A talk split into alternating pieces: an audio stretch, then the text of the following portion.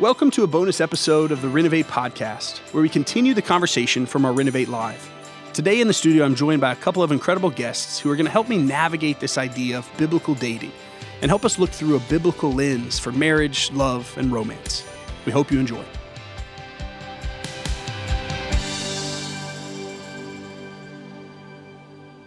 All right, I'm excited about this conversation today and uh, getting to kind of carry on the conversation from the November 3rd Renovate on Disordered Dating. Uh, with me in the room today is a couple of uh, legends, at least legends in my life. You might not know who they are. Uh, Amy Foster. Hi, Amy. Hey, Ben.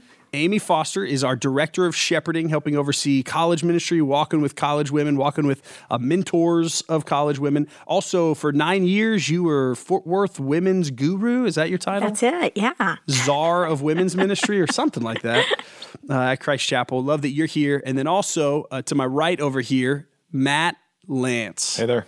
Hey, Matt. How's it going? Matt, you're the West Campus pastor at Christ Chapel. Yep. Before that, you ran a discipleship program, young adults, something out in Tyler, Texas. What was yeah, that? I was at Pine Cove. It was called the Forge program. It was an eight month program where twenty somethings would come and and we'd help them um, know who they are and what they're doing here. That's awesome. Uh, both of you uh, love the Lord a lot. You also love young adults a lot, and uh, and I think you got a lot of wisdom to speak into in this conversation. So excited to have you here. Uh, like we said, this is this conversation is really just a further where we started uh, in the talk from November third on dating, and there's so much material to unpack uh, from that conversation. But um, kind of what I want to do is set some structure and framework, and kind of a reminder for anyone who didn't hear that sermon. Uh, we looked at how out of whack relationships, specifically romantic relationships and dating and, and even marriages, how just in the world we live in, uh, they just, they're broken. And it's a it's a broken system. And so specifically we looked at these three lenses that can really affect the health of you know, relationships and romance and love and all of those things. And so uh, today in this conversation, I wanted to focus on those three lenses. Um, and those lenses are how we see dating, uh, is lens one. The second lens is how we see the opposite sex. And the third lens is how we see ourselves. And if those things get out of alignment, out of focus, uh, the the unhealthy results can be exponential. And so I'd love to hear your thoughts on each of those. Let's start with kind of lens one, how we see dating. And one of the things I talked about in the sermon was this presupposition uh, that that I believe, uh, and even I think there's some biblical precedent to it, the idea that dating is a tool to evaluate if I'm going to marry someone. The Bible doesn't talk a lot about dating, and you're probably going to bring up Matt here in a little bit why it doesn't talk a lot about dating. Uh, but but it's this tool to say, okay, if I'm if I'm dating somebody, I'm dating not for a recreational sport. I'm dating them for an end goal. That end goal being for the Christian a biblical marriage. And so really the idea is what does a healthy marriage look like? So we know what we're shooting for so that we can use that tool in the right way. Um, love to just open that up for discussion and, and hear your thoughts on on just dating and marriage and all that stuff. I'll jump in. Come on, Matt. So Ben, I don't disagree with you that marriage is a tool or that, that dating is a tool to help us get ready for marriage. I would just say that the tool is like rusty or busted or not the best tool. We just need to understand the tool that we're using because I don't know that that it's always going to lead us to the goal that we want if marriage is the goal. Yeah. So so how is it how is it rusty? How's it why and, and how is it broken? Well, I mean, in our experiences, you know, in my life especially, when I went through when I dated, I I found myself always evaluating and being evaluated. And there never seemed to be an end to that. It felt like this performance treadmill that I could never get off where man, I would I would want to get close to a girl, but I just couldn't get over this aspect of her appearance or sh- the way that she would talk or something she did to me or mm-hmm. disappointed me in some way. And I know that and relationships have ended that I've been a part of where I disappointed someone or I did, they didn't like the way that I looked or something like that. And so there were so many performance elements that were always kind of under scrutiny that that doesn't necessarily lead you to a sacrificial, selfless, giving sort of marriage that doesn't prepare your heart to do that later on down the road. It really just kind of prepares you to always kind of be like, yeah, I don't like that about you. I don't like that about you. I can get better somewhere else. And so it really makes it more about what am I getting out of this relationship? And if I'm not getting what I want, then I'm just going to move on to someone else. And and that's the part of the tool that we have to be really careful with. And if we we use it that way, it's not going to get us where we really want to go. So your real perspective is that it's a tool that's going to shape us in the wrong way. The dating itself is going to create bad patterns, unhealthy patterns, that it's just a broken tool. No, I wouldn't say it's it's broken. I say we just need to be really careful how we use it. Okay. Amy, what, what I'm going to come back to that. What Amy, what do you see with just dating and how how is a tool that can be broken? Yeah, well, I I agree with Matt. It's a tool that I think we can um, use incorrectly and and wound ourselves and one another with. Um, but I think it can also be a really helpful tool. I think it can be a helpful way to learn how to recognize um, what qualities bring out spiritual life and spiritual health and growth in me, what qualities in me encourage spiritual life and spiritual growth in someone else. So in that ways, I think it can be te- it can be helpful. Yeah. Um, but absolutely a tool that we can wield the wrong way and Yeah. hurt people with. But I also think for some folks, um, dating isn't the tool to evaluate for marriage. Dating is just the tool that helps them navigate life in a plus one world. Um, there, there is a social expectation so much of the time that you don't walk into the room alone. You walk in with someone beside you, and so dating can be a tool to do to do that as well. And again, doesn't have to be a harmful tool, but could be if if misused. Yeah. Uh, yeah, I think there's probably a lot of people that could relate to that either because that's how they use dating because they don't want to be alone. They want that plus one, or people who resent the tool because it's hard to do for, for your. I mean, for the reasons you articulated, Matt, because you keep getting broken up with, or you don't check the boxes, or for whatever reason. And that plus one uh, environment that we live in, that's lonely. It is. That's lonely if you don't have that, um, for sure. I, I, what would you say to somebody um, who, you know, and we'll get back to throwing dating under the bus here in a second, Matt. Uh, Okay. So prepare for that. But go. A- Amy, specifically, just when you talk about that plus one world that we live in, I, I just think so many people connect to that. Um, what, would you say to somebody who's waiting, right? Who who is in a plus one world? They are single. They are waiting. They're trying to do it right. They're trying to pursue the correct way, be pursued the correct way, not lower their standards, and they're just sitting and they're waiting and they're frustrated. How would you encourage them? What would you? What counsel would you give them? What verse would you point to or encouragement? Yeah, I think I would point them to Jeremiah 29, which is a verse that we print on our uh, artwork and hang on our walls and we wear on our jewelry around our wrists. And it reminds us that um, God has good plans for us, plans that lead towards prosperity and goodness and blessing. And we, we love to remind ourselves of that, but we rarely look at the context of when God spoke those words. And he spoke those words to people who weren't living the life that they wanted to live. They were people living in an exiled situation in a land where they were oppressed. It wasn't what they wanted or chose. And God's advice to them there was trust me, I have good plans for you. And while you wait, live productively, build houses, plant gardens, pray for people around you. It's such a picture of active engagement, active productivity, exactly where God has you. Trusting that in the right time, He's going to put you in the land that is good and fruitful and blessed. That's so good. That's Well encouraging. Yeah. Okay, Matt. Dating. It's broken. Yeah. It's this broken tool that trains us to be overly critical, performance driven. And then what do we do about it? Well, we just I- throw it out? No, I don't think we can throw it out. Dating has a monopoly. you know, like there's no other socially acceptable means of, of finding a spouse these days. Unless we come up with one on this podcast. Unless we do right now, let's do it. okay, you first. Um, let me get back to you. okay. So I think I think what we have to be careful of is we have to be aware of ourselves and we have to be aware of the tool that we're using. If we just go in, it's like all I, all I have to do is just date someone and then I'm going to get married. That's probably an ill-informed way of of going about the dating process. If I understand that uh, I want to get to a place where I'm going to be laying down my life for another person, I'm going to use the tool of dating much differently than somebody who isn't a Christ follower would use the tool because maybe they're using it as a plus one or to satisfy themselves or whatever. But if if if I can use it in a way that um, honors God, that honors the person that I'm dating, and that also gets us both to a place where we kind of go, yeah, I think that you're somebody I would want to spend the rest of my life with, then that's a good thing about dating. It's a good environment. It can be, um, it can be done, and it has been done. I mean, just look at you. I You know. I don't know somehow how. Somehow. made it. I you know. I know. but so I, I I I tend to call dating almost a necessary evil rather than like it's this best thing you've got to date and then you'll you'll you know just because I'm dating somebody then that doesn't mean I'm going to get married. Yeah. So it's a necessary evil because it's it's um, it it it it really indulges my selfishness because Sure. it really if I'm not careful, if I'm not watching, I'm going to find myself thinking about how I can get something from the relationship rather than how I can be give be giving Yeah. uh, to the relationship itself. Yeah, and and even for Christians, right? I mean, that's your point. Is even for Christians, it Especially can so. train an evaluative, an unhealthy evaluation that Yeah. then becomes just performance. Yeah. This girl's nose wasn't the right shape, or this guy wasn't funny enough, or didn't make enough money, or or he's not a spiritual leader. He's not Yeah. he's not the caliber of man that I want him to be. Or Yeah. and it, and it focuses also dating focuses in the moment where I only evaluate this person based on who they are right now. But in a marriage, you're going to be evalu- you're going to be living with someone for hopefully 50 years, Yeah. and they're going to change. They're going to grow. They're going to regress. They're going to have high points and low points.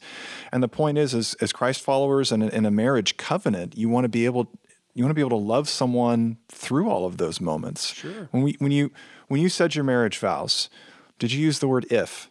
no, your marriage vows? I don't think so. But in dating, if you don't call me back after three days, I might dump you. You know, and so it doesn't really set us up to get to a place where we have that sort of unconditional love that we read about so much in the scriptures. Okay, so then here's the tension. The tension is it's broken because it's training me to evaluate. It's training me to not cover. You said this earlier too. The idea that love is designed to cover sin and brokenness. First and, Peter 4. and mistakes. Right. That that's a part of it. Certainly, that's what a marriage is. My marriage is imperfect. I'm an imperfect person. My wife covers me with love. She doesn't hold all of it. She's not like, well, no, he dropped the ball here and didn't unload the dishwasher and all of that stuff. Like she, so, and, and we do that in our marriage. So then how do you know what is worth evaluating and what is not worth evaluating when dating, right? If we're not we're not supposed to hit the eject button in marriage once you make that covenant, but we do hit the eject button and we're trained to hit it in dating, is it just you get tired of dating and then you stop hitting the eject button? At what point how, how do we use it? Yeah. Like, how do you know it's the one? Yeah, You know? yeah, Matt. There's a one of my favorite singer songwriters is, is a guy named Dave Wilcox, and he has this song where he's like, you know, hey, you know, you ask an older person like, how do you know when it's the right person for you to get married? And, and the old person's like, well, you just got to look out for the big blue poodle up on the road there, hang a right, and then you'll be there. You know, like they give you some some obscure answer to the question, and you're like, what what, what if I miss it? What if I didn't? What if I drove past it? What if I didn't notice it? Right. What if it was right there in front of me and I completely just didn't even know? And I think as as Christ followers, we have to be remember. Like you you mentioned, love covering a multitude of sins. First Peter chapter four.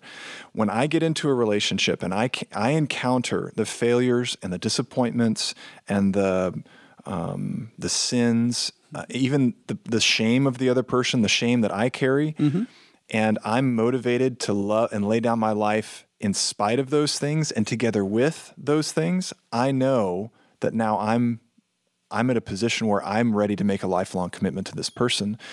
It's not because they met my expectations. It's not because they checked all the boxes. It's not because I'm, you know, I, I can say this is my smoking hot wife or my smoking hot husband. It's it's really more, am I in a place where I'm ready and willing to lay my life down for this other person? My wife, uh, she's amazing, and she she's I'll quote her with this every single time. She's said in the past a lot of girls when they're growing up have the list of the ideal Right, guy, right? right. You know, they're Amy, did you have one of those lists? Truth, I did. you know, It was the wrong list. Yeah. and what at she some tells, points. Yeah. and she rocks girls' worlds because what she'll do is she'll sit down with them and she says, you know, what happens when you don't meet him?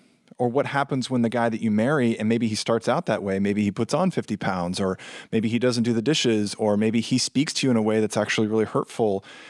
Maybe we should be making a list of who is the person that I want to be so that I can lay my life down, like lay my life down for this person. What, what do I need to become to get to a place where I'm not treating other people as their sins deserve?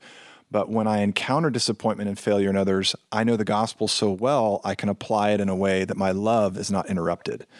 You know, the Psalms talk about God's love being never ending, never failing.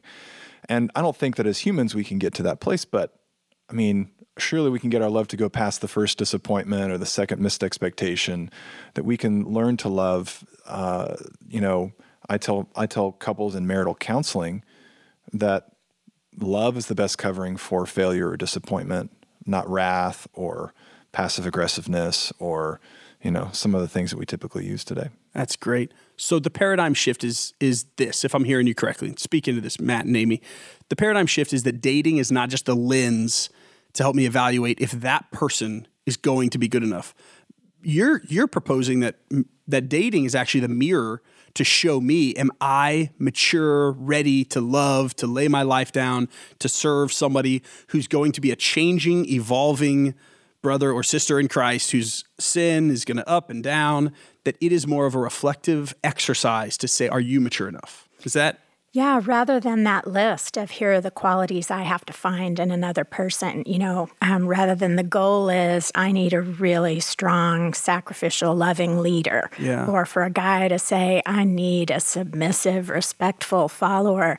For the goal instead to be, I need to have mature spiritual life in me. Yeah. I need to be a person who is growing in the image of Jesus. Um, and then to know that you find another person like that and then all the good fruit that follows that is the servant leader, the submissive follower, the respect, the mutual love, the sacrifice. Uh, so it really starts with mature spiritual life yeah. in me. Yeah.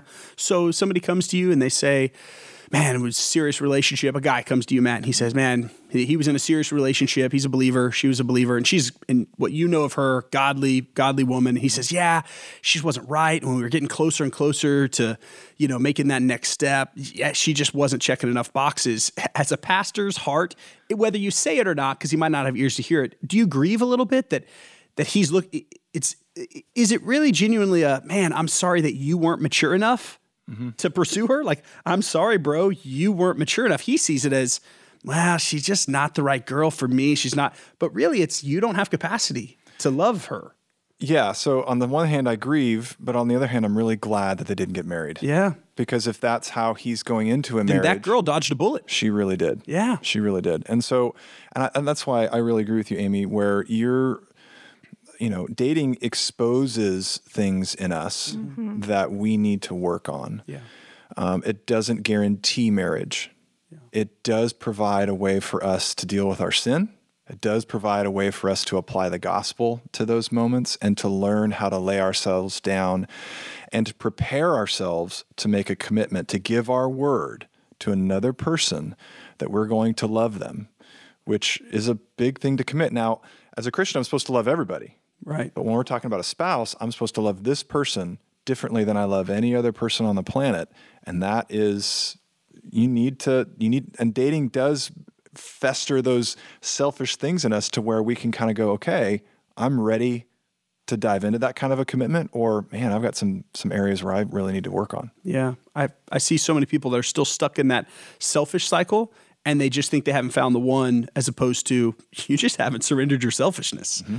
Um, so that's such a great way. Uh, Amy, just to kind of close up this this lens, talk to us about the line, right? The covenant line, yeah, right? The the evaluation that happens on the front end and how it can be self reflective, and then when you cross that threshold of marriage, how does that change? Yeah, dating and marriage are divided by this line that is the covenant. You know, that is the the vow that you take before God that I am pledging myself to love and serve this person, to forgive them for the rest of my life. And so there are obligations that you're not in a covenant commitment to when you're in a dating relationship.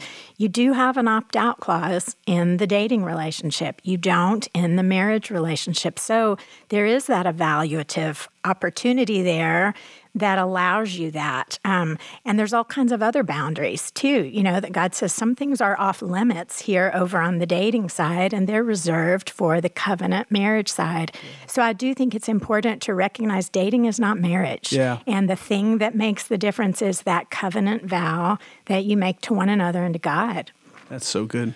There's a passage in Hebrews 11 that says, uh, Hold the marriage bed in high honor or reverence or respect. And a lot of times when I'm talking to guys about dating, is I tell them, please don't mock my marriage mm. in your dating relationship. Wow. What I mean by that is I will tell them, like, look, you guys have a girlfriend and you're going to try to have all the benefits of marriage, all the pleasures of marriage with none of the commitment.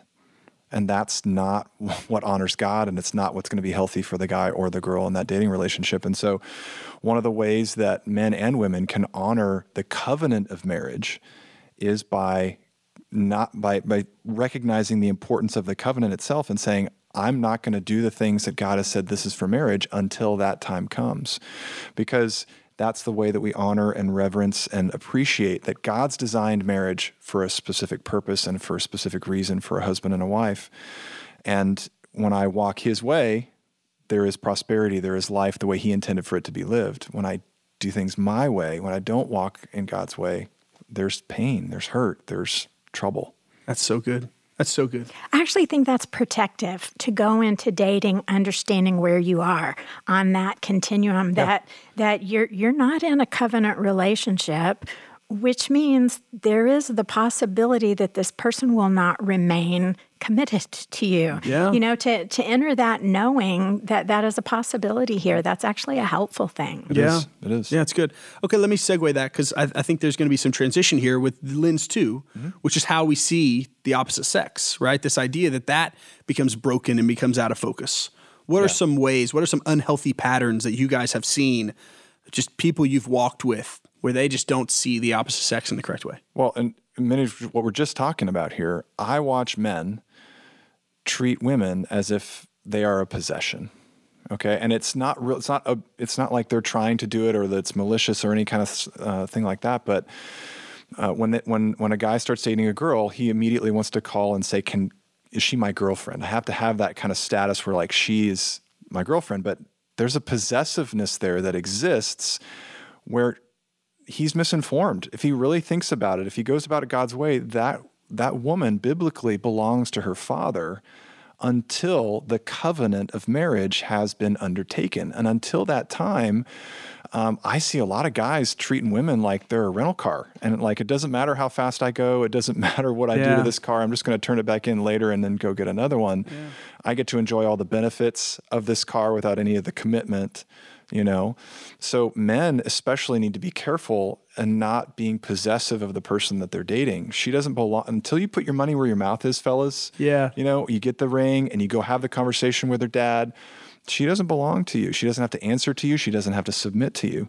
And that's i think uh, one way that we can kind of get our focus or the lens kind of yeah. blurred in dating relationships. That's great. Amy, how about you? What, what are some of those patterns you've seen? Yeah, I, I see kind of two extreme patterns, and I see this both in, in single women and in married women who are a little uh, disenchanted with their marriage. And, and one is this idea that my husband has to be a spiritual Adonis that if he's going to spiritually lead the family, that means he has to have greater biblical knowledge than I have, greater spiritual maturity, so much more fruit mm. in his life. Whatever yes. disciplines or activities I'm involved in, he needs to be the president of that group and leading the way.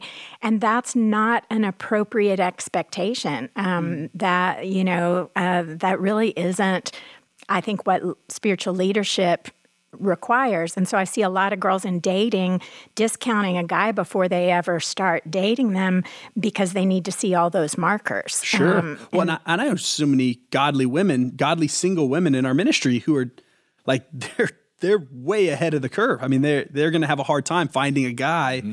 Who is as spiritually mature as they are, or spiritually gifted as they are. So, yeah, that becomes discouraging yeah. for spiritually mature women. It shouldn't be that way. Yeah. Yeah. So so that's one extreme and then I think the other extreme is somebody who isn't following you know a, a a gal is looking at a guy who doesn't have a spiritual pulse at all. The other side she's the- so full of hope and she's so full of grace and she I thinks I'm going to yeah. be this redeeming influence in his life and the grace that I have is going to overflow to him.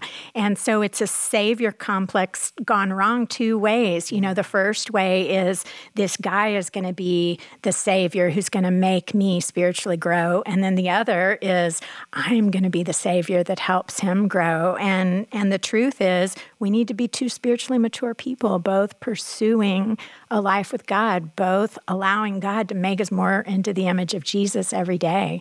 So that's a lens that that i think really pe- people can use to become disenchanted. Sure. That makes so much sense.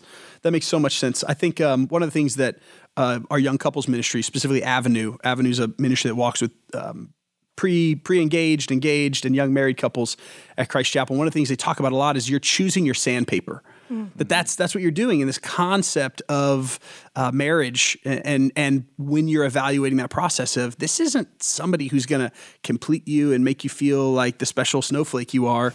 this is someone who God is going to use to sanctify you and make you more in his image, but that's difficult at times. I have a friend, and he says it this way He says, Marriage is a terrible place to get your needs met. yeah. it's a great place to lay your life down. Ooh, that's good. To, to serve and bless someone else. But if you're going in it to get your needs met, you're going to frequently find yourself disappointed.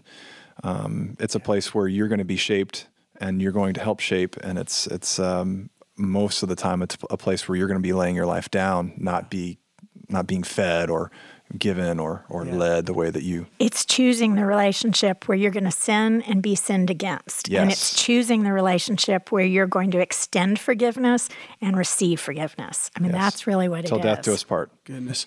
Okay, so. It, just let me let me go on a rabbit trail here for a second because what we just articulated. So if somebody's listening to this and they're dating or they're not dating but wish they were, and they just heard us describe dating as sandpaper and this is what I lay my life down for, and all, all of those things. I want them to hear that there is so much joy. This is three people who have had difficulty in relationships, yep. right? Who have had yes. really hard stuff in relationships, failure, failure mm-hmm. hard things that we've looked at, mm-hmm. but also simultaneously are all in marriages that we just praise God for. It. There is so much joy in that. There's so much life in a relationship that isn't about me. Mm-hmm. And so I, I would hope that people wouldn't hear sandpaper and lay your life down and, and correct your lens that it's not about you, it's about how you can serve and be sanctified. There is so much purpose and and life, life abundantly in that. Is that been is that true for you guys? Mm-hmm. No, it's I, true for me, but maybe it's just because my wife's the best. Well, she is, but like I think I think for me it's almost like a conversion experience, just not in a spiritual realm, but also yeah. in, in, the way that I saw dating. We're talking about lenses here. When I think about dating differently, when I think about the, the other person differently, when I think about myself differently, it opens up a whole new realm for me. Now we're sacrificing or being sandpaper or laying my life down in the same way, it was a joy for Jesus to lay down his life. Yeah. For the joy set before him, he endured the cross, yeah. Philippians says.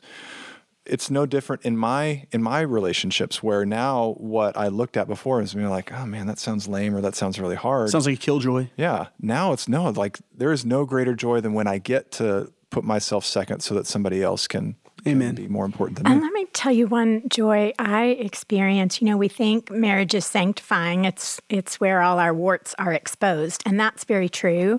But the other way it's sanctifying, I have these moments when I see such goodness in my husband. Mm-hmm. And I'm A, convicted because that much goodness is not bubbling up out of me.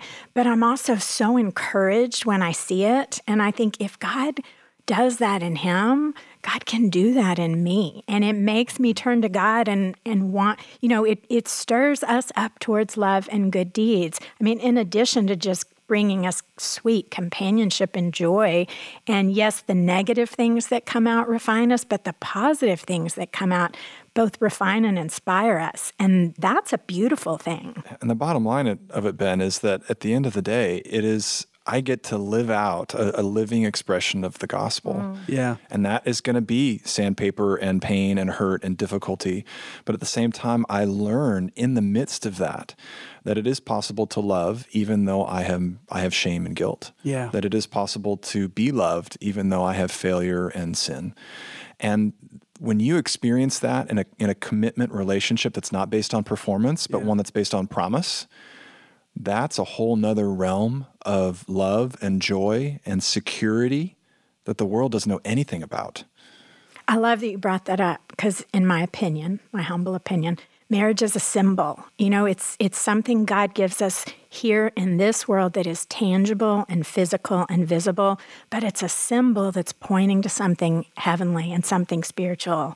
And so marriage is this opportunity to represent in front of the world sacrificial love and grace and forgiveness. And it's it's showing the world Jesus and the church. And what a privilege that is. And does the world not need more positive beautiful symbols yeah, here? It's a living yeah. parable. Yes. Ephesians 5 yeah. Yeah. That's so good that's great okay so the last one then this lens of uh, the third lens that at least we'll talk about today is ourselves how we see ourselves get slanted. So maybe we do start seeing the mindset of what dating should be. Okay, this is less about them checking the boxes, less about performance and more about am I sanctified. Maybe we do start seeing the opposite sex in the right way. But so many people I walk with are stuck because they don't see themselves properly. They they might see the they might agree with all of this theoretical about marriage, but when they look in the mirror, they don't see themselves true. How have you seen that, Matt, play out? And how would you encourage that person? I think it comes down to the points, the way they see themselves is like, I don't find myself very attractive. I don't find myself very desirable. I have this baggage, I have this sin, I'm damaged goods. Uh, I, I don't like the shape of my body. I have too much weight. Like, whatever it is, outside or inside, the way the world thinks about relationships and dating filters in there quietly. And we're sitting there going, nobody's going to want me. Yeah and how how am I supposed to move forward with that? And the reality is is that attraction is something that God hardwires into us. You know, like I can't explain why I was attracted to my wife the way that I was, but when I saw her, boom, it was right there. And like I didn't plan on that happening. Like yeah. she walked past me and all these things started firing in my brain and yeah. my chest. And it was really weird. And so, nobody can explain why she's attracted to you. Nobody. Still, it's Scientists ongoing. are still doing research yeah. papers. It's not been proven. Right? But I, so that's where I, I want to encourage folks that maybe feel like they're not desirable or maybe you feel like they're not very attractive for whatever reason. Don't evaluate yourself based on the world's metrics for what is attractive and desirable. Yeah. Um, God loved us when we were at our worst.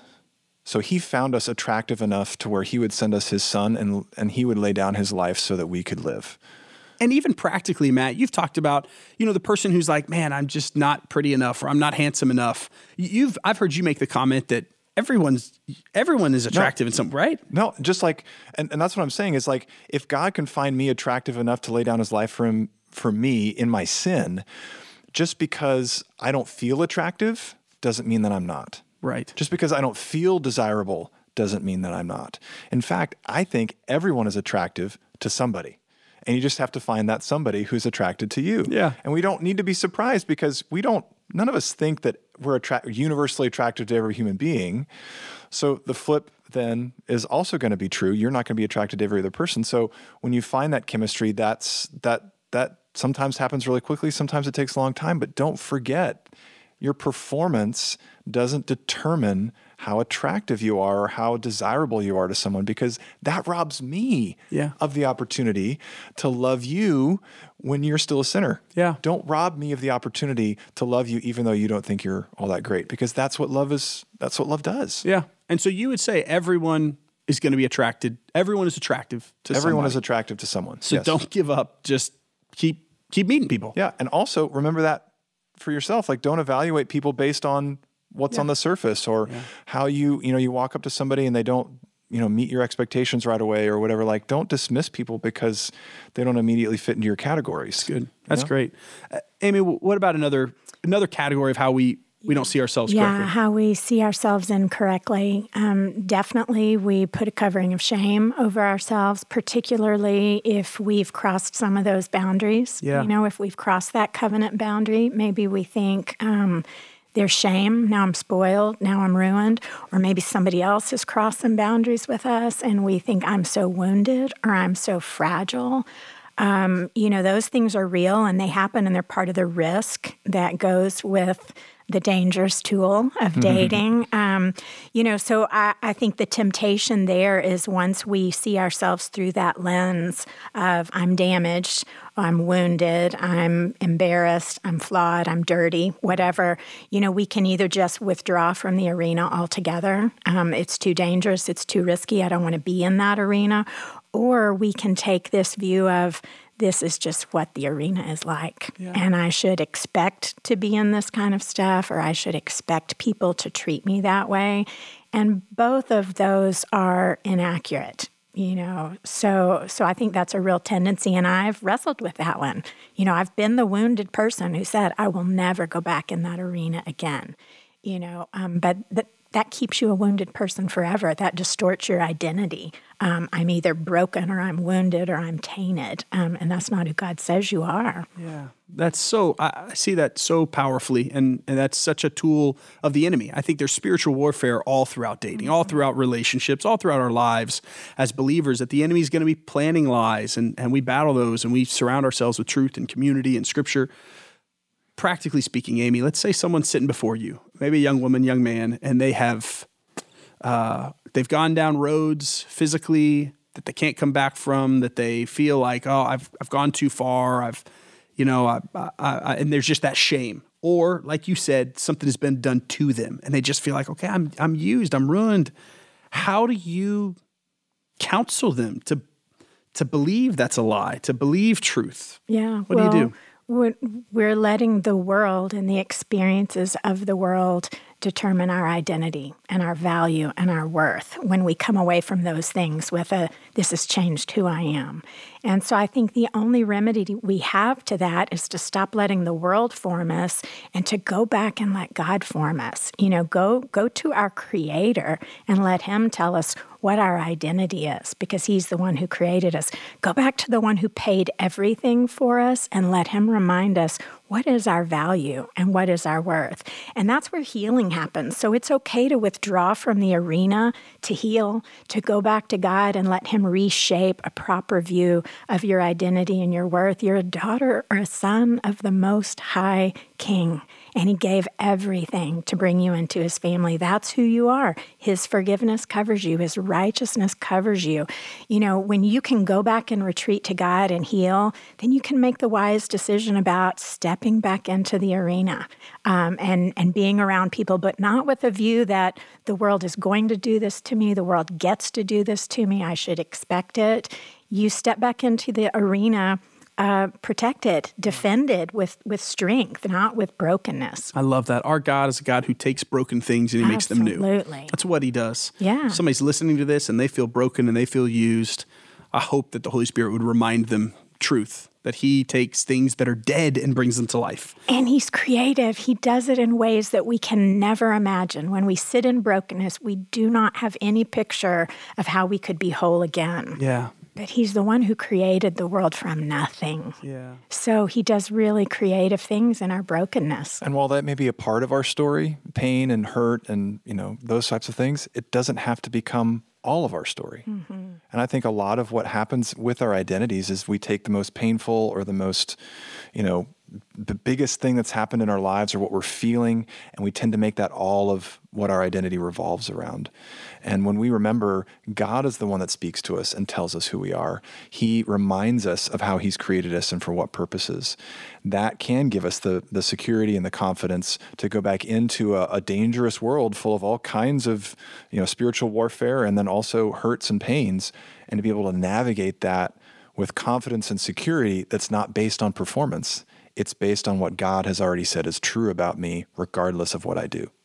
That's beautiful. I, I love that. I, I have, I hope and pray that we would walk that out and that our people would walk that out and they would walk into relationships not um, drowning in shame, not drowning in regret, Amen. walk in the newness of Christ, that He has given them, uh, but then walk wisely in this really broken tool. Mm-hmm. And so, Amy, I want to hear your closing thought, any closing encouragement. Before that, Matt, I want to hear your closing thought of what is the right tool to make. Okay. I've given you now this entire podcast. You say dating is broken. Here's your chance. If dating is broken, the correct way is.